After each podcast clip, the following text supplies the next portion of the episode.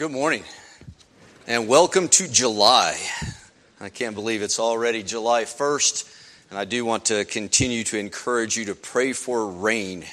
Our camp sessions continue to get canceled, and we're really concerned about all those kind of things, as well as just the health of our forests and our rivers and all those kind of things. So please continue to pray for rain as we enter into what's supposed to be our monsoon season, which people who don't live in New Mexico think it's really funny that we call our rain here a monsoon, but it's important to us, so be in prayer for that. It's been a while since I've given you a Bible reading challenge update, so I want to do that this morning. Through 6 months in 2018, collectively, as a church, we've read and reported 1,309 books of the Bible. And the reason that we have a challenge, the reason we challenge each other to regularly be involved in Bible study is because we as a church, and we as a leadership believe in the transforming power of God's Word. We believe that God's Word is living and active. And we believe that every time that we open our Bibles and we open ourselves to God's Word, God does not disappoint. God doesn't leave us unchanged. God's Word is powerful. We also are a church that believes in the power of prayer. We believe that prayer is powerful and effective, and that's why we are a praying church. I want you to know we would love to pray for you. If you have something going on in your life or in the life of loved ones, we would love to know about that so that we can lift your request up to God in prayer. In order for us to do that, we need to know about your request. We'd encourage you to reach in front of you, pull out a green card, and fill out your prayer request on that. Drop it in one of our collection boxes, and you can know that we will honor your request. You can find 2 collection boxes at the back of the auditorium. You can find a third one through these double doors. We believe in the power of prayer. We're not only a praying church, we are a baptizing church. We believe in the power of baptism. When we are immersed in water, we join with Jesus in his death and in his burial. And when we come out of the water, we join with Jesus in his resurrection. We're born again with new life. We're cleansed of our sins. We're gifted with the Holy Spirit. We're blessed with a new family, and we are forever changed. So if you're here and you believe that Jesus is the resurrected Messiah and you haven't yet been baptized, we really should have a conversation about that. And to have that conversation, I'd encourage you to take that same green card, turn it over to the back, fill out your contact information, check the box about wanting to talk to someone about baptism. You can rest assured that I will call you Monday and we will start that conversation. There is power in baptism. We also want you to know that there's power in the church. And that's why we encourage every Christian to be an active member of a local church. The church was given to us by God because we need the church. And we are given to the church by God because the church needs us. There is power in the church. We were meant to be joined together to worship and to serve as a unified body of Christians. So if you've been attending Netherwood for a while and you haven't yet let everyone know that you want to be a part of this body, we should really talk about that also. And to have that conversation, if you use that same green card and fill out your contact information,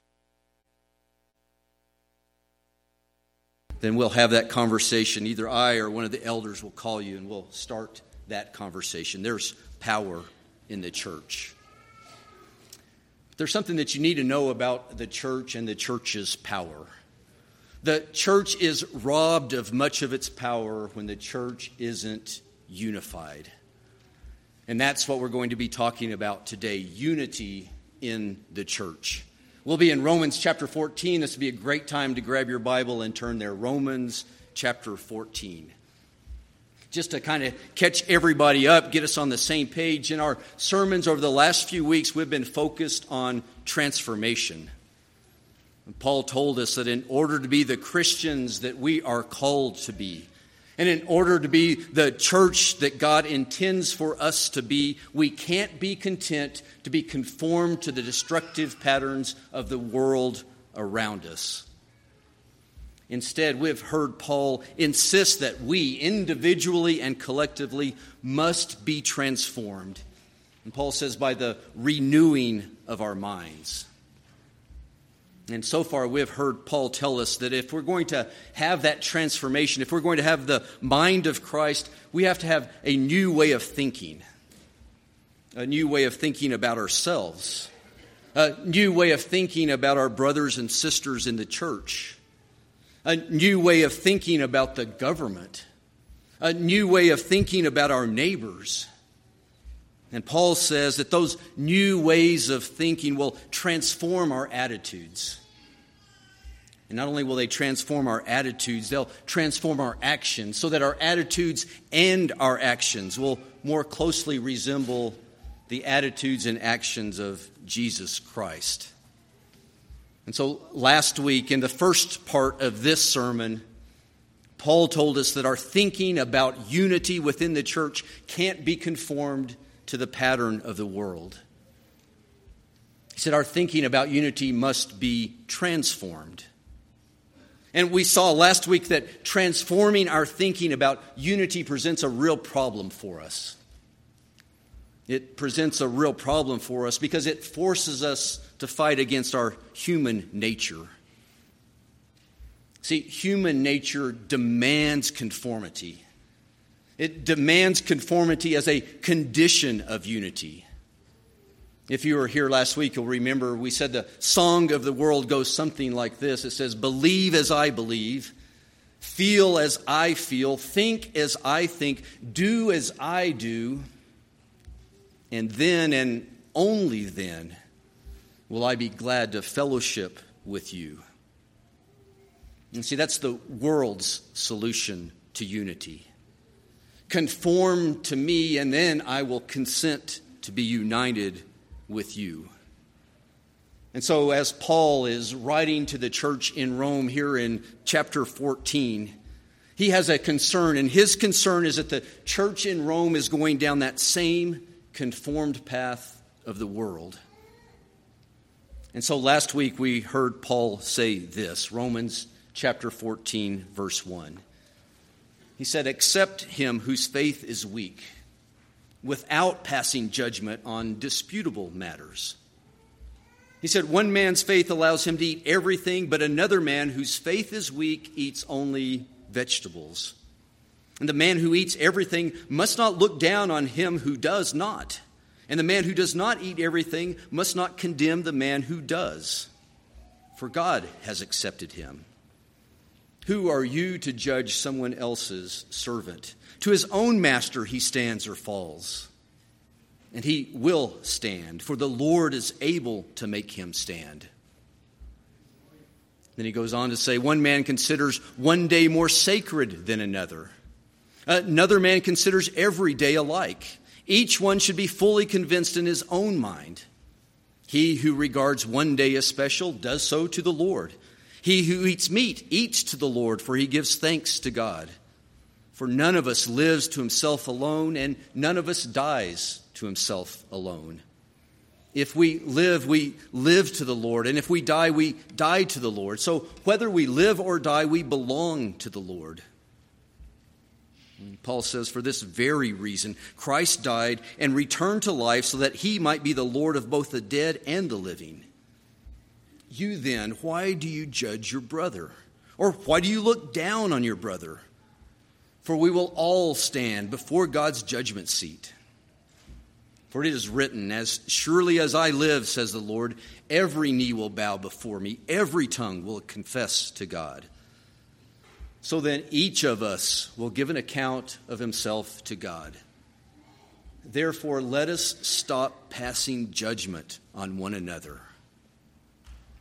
Unity was an issue in the church in Rome. And it probably isn't surprising that it was an issue. The church in Rome was incredibly diverse. It was an incredibly diverse group of Christians. If you were here last week, you'll remember we said that one extreme in the church were these Christians that Paul calls as weak. They were those festival-attending, vegetable-eating, law-observing Jews who tended to judge other Christians who didn't attend those festivals.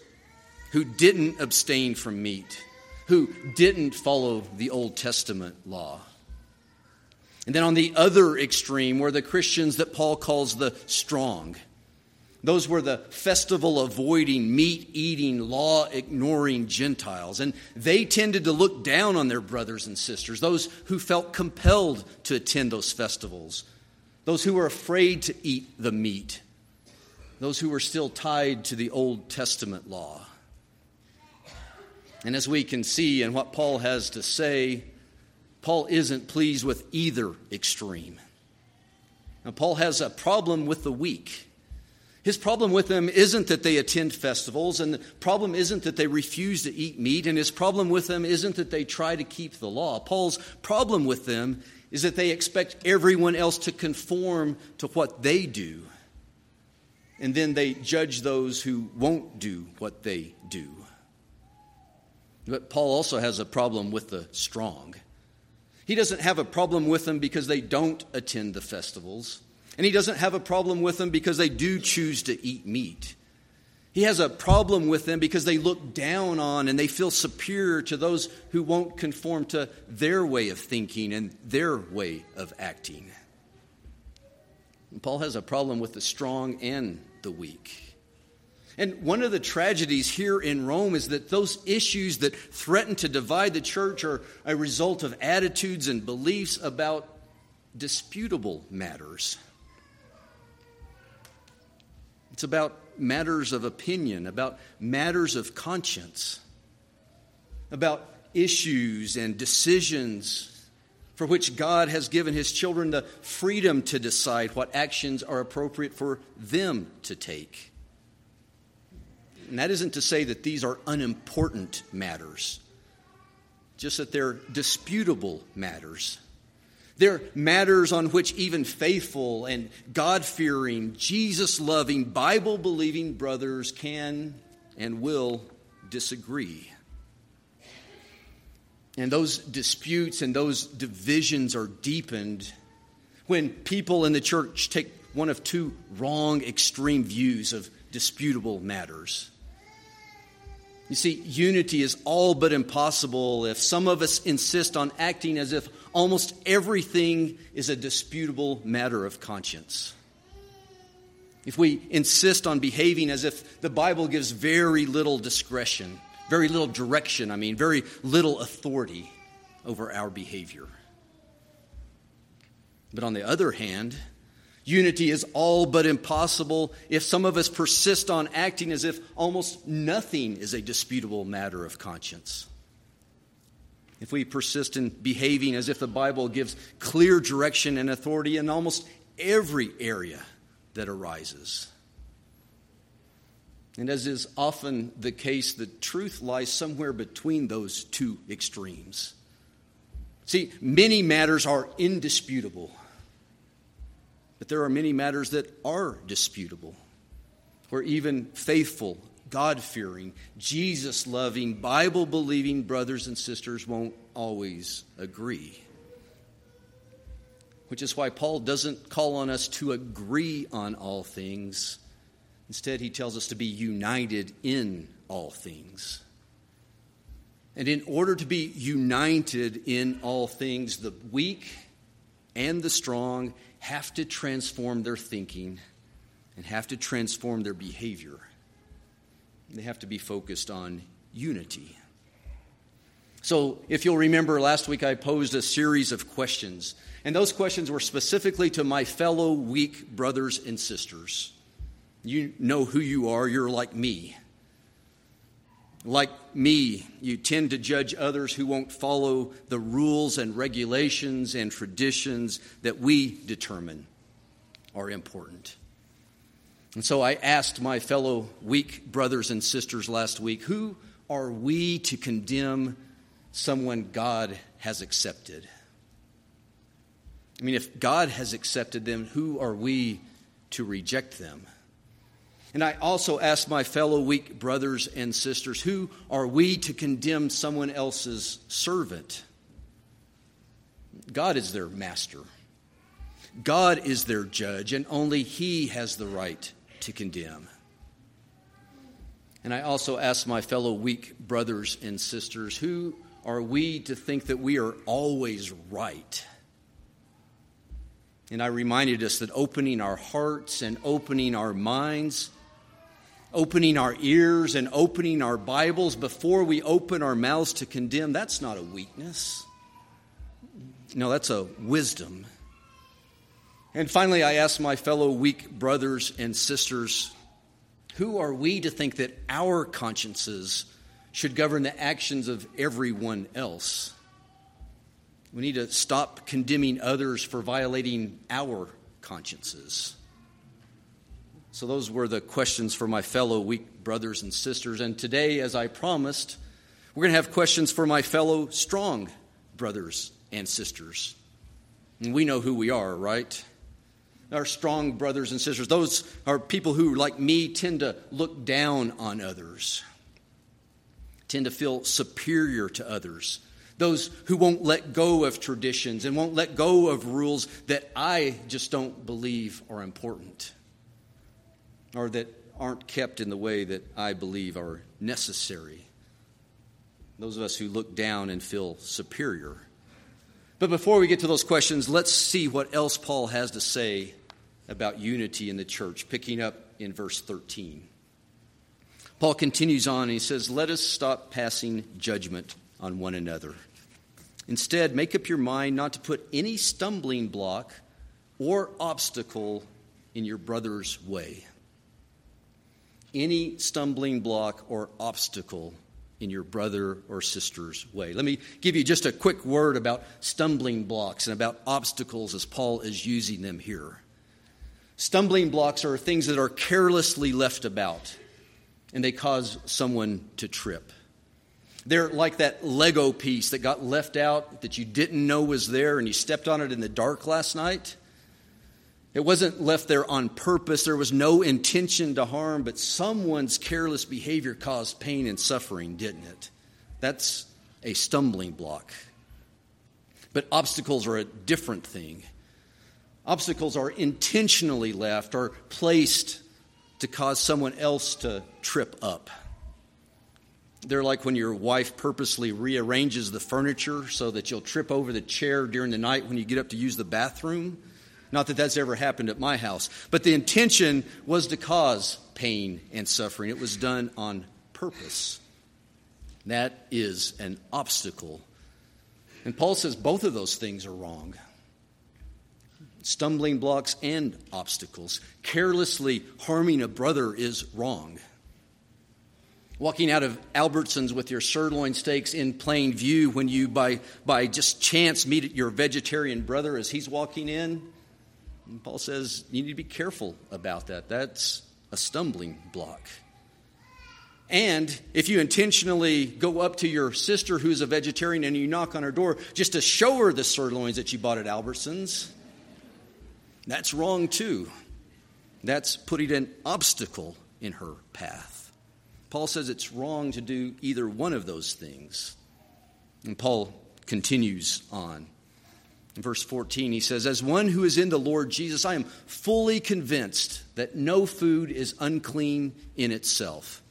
But if anyone regards something as unclean, then for him it is unclean. And if your brother is distressed because of what you eat, you are no longer acting in love. Do not by your eating destroy your brother for whom Christ died. Do not allow what you consider good to be spoken of as evil. For the kingdom of God is not a matter of eating and drinking, but of righteousness, peace, and joy in the Holy Spirit. Because anyone who serves Christ in this way is pleasing to God and approved by men. Let us therefore make every effort to do what leads to peace and to mutual edification. Do not destroy the work of God for the sake of food. All food is clean, but it is wrong for a man to eat anything that causes someone else to stumble. It's better not to eat meat or drink wine or to do anything else that will cause your brother or sister to fall. So whatever you believe about these things, keep between yourself and God. Blessed is the man who does not condemn himself by what he approves, but the man who has doubts is condemned if he eats, because his eating is not from faith. And everything that does not come from faith is sin." It's strong language. There's tough advice in there. And there's some difficult questions that we're able to pull out for those of us who are strong in our faith, those of us who tend to look down on others. So question number one for my fellow strong brothers and sisters.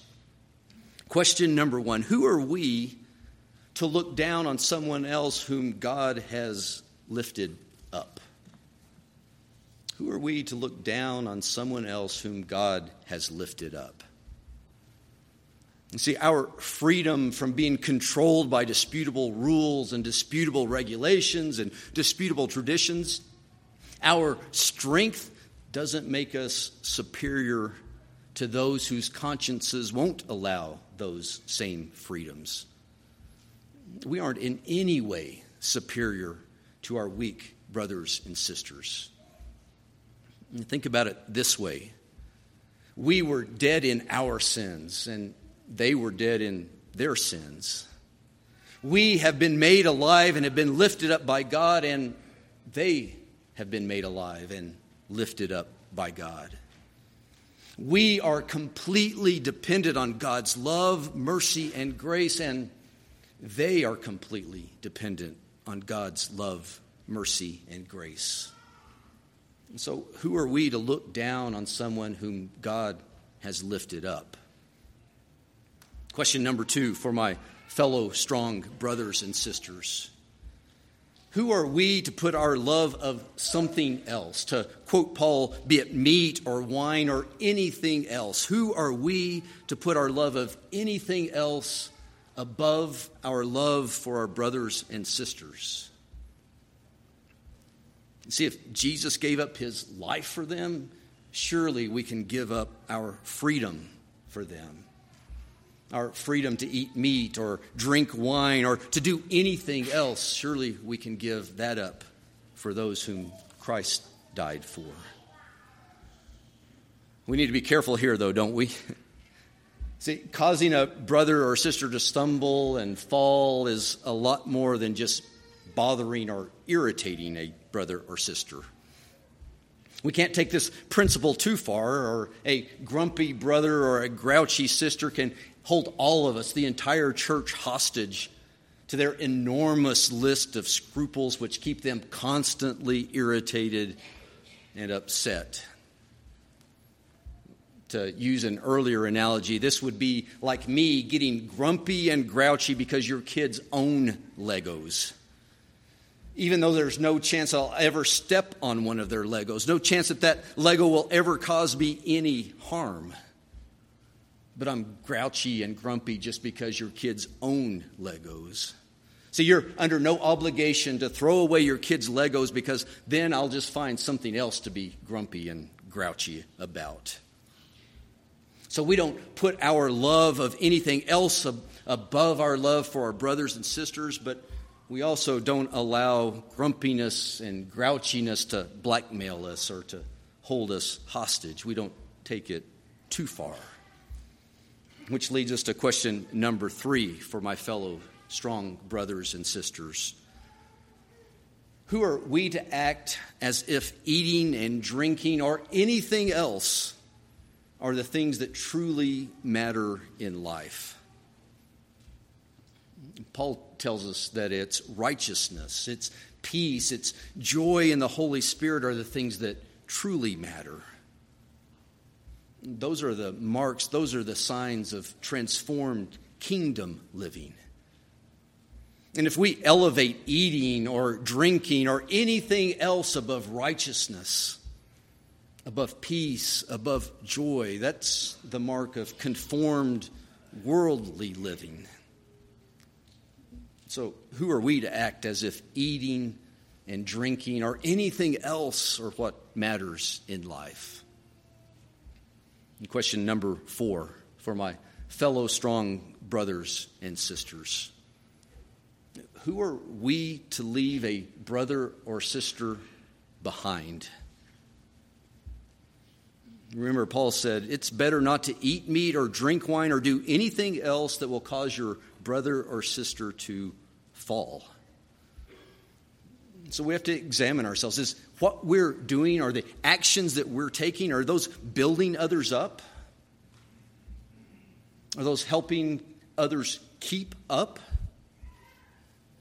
We should be especially concerned about those who are young in the faith. As many of you know, I have two brothers, and you may find this hard to believe. When we were younger, we were quite competitive. Each of us always wanted to be first. We were fortunate enough to grow up in the mountains, and we spent a lot of time out in the national forest, and we spent a lot of time on trails, single-track trails. And any time that we were out on those trails, we were always jockeying for position. We were always trying to be the one in the lead, always trying to be the one who was first to arrive. And we did some really interesting things. If you managed to get to the front, if you were leading your two brothers, you did everything you could to leave them behind. So we did things like we'd come to a tree with a branch and we'd grab the branch and would pull it aside and wait until our brother was right there and let it go so it hit him in the face. I mean, my brothers did that, but I never did that. We'd reach over and dislodge rocks to go into the trail behind us so they would have to go over them or maybe trip and fall. We'd pull over logs into the trail. It wasn't very loving. It wasn't very helpful. And you'd look at that and you'd say, they want to leave their brother behind. And that's dangerous enough when we're talking about equals. But imagine this. What if I took my almost 2-year-old grandson James off into the woods and I treated him the same way? How would you feel about me then? If I cared that little about my little grandson, that I would hit him in the face, that I put rocks in his path, that would pull logs in front of him so he couldn't keep up. You see, brothers and sisters, who are we to ever leave someone behind? Especially someone who's new to the faith. Those are tough questions. Those are penetrating and I hope convicting questions for all of us, the weak and the strong. And for all of us who are like me, who are sometimes weak and who are sometimes strong. Those are strong questions. And I hope those questions bring us closer together as united brothers and sisters in Christ. Let me end with just a couple of words of advice. This is strong advice that comes from Paul. It's advice for the weak and it's advice for the strong. In verse 22, Paul says, whatever you believe about these things, these disputable matters, keep between yourself and God. That's good advice, isn't it? So here's a piece of advice number one. When it comes to disputable matters, let's mind our own business instead of insisting that it becomes the whole church's business. And Paul continues to say, blessed is the man who does not condemn himself by what he approves. But the man who has doubts is condemned if he eats, because eating is not from faith. And everything that does not come from faith is sin. So here's piece of advice number two. When it comes to disputable matters, let's not condemn others. But let's also be careful and not condemn ourselves. Let's not condemn ourselves by approving of things that God clearly disapproves of. And let's not condemn ourselves by participating in things that our consciences tell us are wrong for us to do. And finally, piece of advice number three, and this is a preview of next Sunday. Let's accept each other. Let's accept each other just as Jesus Christ accepted us, in order to bring praise to our God. Let's pray. Father, bind us together, knit us together, draw us close to each other. Father, help us to put the needs of our brothers and sisters before our own needs. Father, help us to avoid doing anything intentionally or unintentionally that would cause a brother or sister to stumble and to fall. Father, help us to be focused on what true living is all about.